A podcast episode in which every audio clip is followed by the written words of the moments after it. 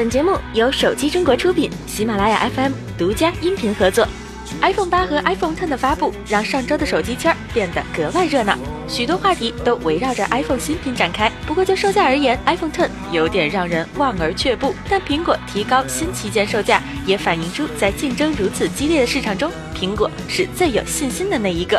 苹果共发布了 iPhone 八、iPhone 八 Plus 和 iPhone Ten 三款新品，这三款手机都采用了 A 十一处理器，性能爆表。为了加入无线充电功能，苹果放弃了金属机身，全面回归玻璃材质。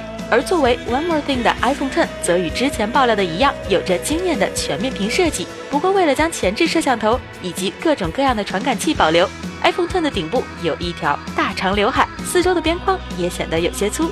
目前看来，网友对 iPhone Ten 的评价出现了两极分化的程度，但这也阻止不了 iPhone Ten 的热卖。从产业链反映的消息来看，虽然目前线上正在努力赶工 iPhone Ten，但预计发售前可能只有五百万台备货，一机难求的状况很可能让 iPhone Ten 被炒上天价。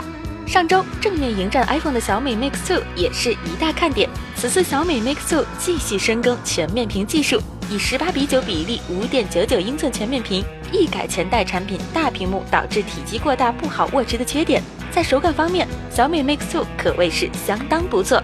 COF 方案使得小米 Mix 2的下巴宽度大幅降低，不过前置摄像头依旧在右下角，自拍时需要将手机翻转过来。值得一提的是，小米 Mix 2的边框要比前一代宽不少，带给人的震撼也远不如一代。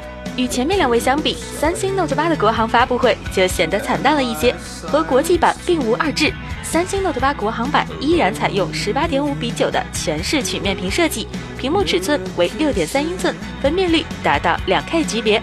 不过和 S 八系列偏圆润的风格不同，三星 Note 8延续该系列商务和硬朗的风格。配色上，三星 Note 8国行版共有迷夜黑、旷野灰、星河蓝三种颜色可选。